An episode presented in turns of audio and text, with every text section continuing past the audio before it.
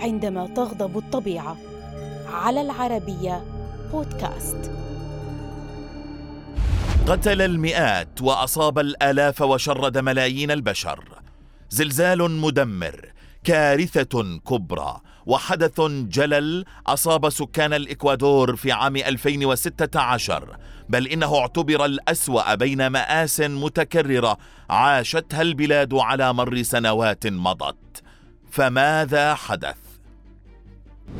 مع حلول يناير من كل عام على الناس هنا في الساحل الإكوادوري التعامل مع تداعيات تغيرات المناخ الناتجه عما يعرف بظاهرة النينو وما يرافقها من أمطار غزيرة وفيضانات وانهيارات أرضية. لكن ما كان ينتظرهم هذا العام شيء مختلف. حدث أكبر من المتوقع وأسوأ مما سبق.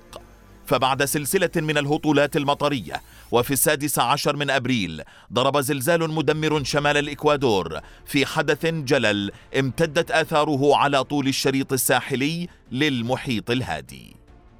سجل الزلزال الذي تمركز في البحر على بعد نحو 17 ميلا من مقاطعة مانابي و100 ميل شمال غرب العاصمة كيتو 7.8 درجات على مقياس ريختر.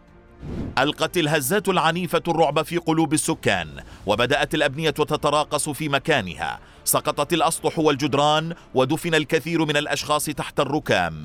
في مشهد مروع هرع الناجون في الطرقات بحثا عن أماكن تؤويهم ودوت صافرات الخطر في أرجاء البلاد. دقائق معدودة كانت كافية لتدمير نحو 35 ألف منزل بشكل كامل أو جزئي. وحدوث تصدعات كبيرة بالطرق وخطوط إمداد المياه والكهرباء كما خرجت شبكات الاتصال عن الخدمة.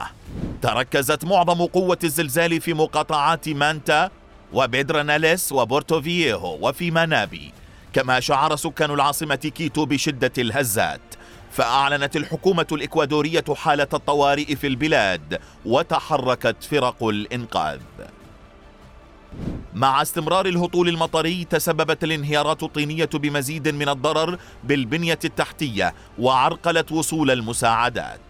هبت المنظمات المحلية والدولية لمساعدة الآلاف من المنكوبين بعد عمليات بحث طويلة تم إنقاذ ما مجموعه 113 شخصا من تحت الركام. فيما فشلت في إنقاذ نحو 700 آخرين كانوا قد لقوا حتفهم في الكارثة مقابل أكثر من ستة آلاف أصيبوا بجروح خطيرة. مع انتهاء الكارثة ترك أكثر من مئة ألف شخص بلا مأوى واحتاج أكثر من سبعمائة ألف شخص لمساعدة فورية فيما قدر عدد المتضررين بشكل مباشر أو غير مباشر من الزلزال بنحو سبعة ملايين شخص. أما الأضرار المادية فقدرت بين مليارين إلى ثلاثة مليارات دولار مع تدمير في البنى التحتية وصل لتسعين في المئة ببعض المناطق. في الإكوادور يعيش الناس في قلق مستمر فخلال 120 عاما مضت حدثت سبعة زلازل على الأقل بقوة سبع درجات أو أكثر على مسافة 150 ميلا من الموقع ذاته لزلزال عام 2016 المدمر. كما تسببت ثورات بركان كوتوباكسي في جبال الأنديز التي كان آخرها في عام 2015 في حدوث زلازل أيضا فيما تعاني الدولة الساحلية من مخاطر طبيعية أخرى كالجفاف والفيضانات والانهيارات الأرضية وحرائق الغابات.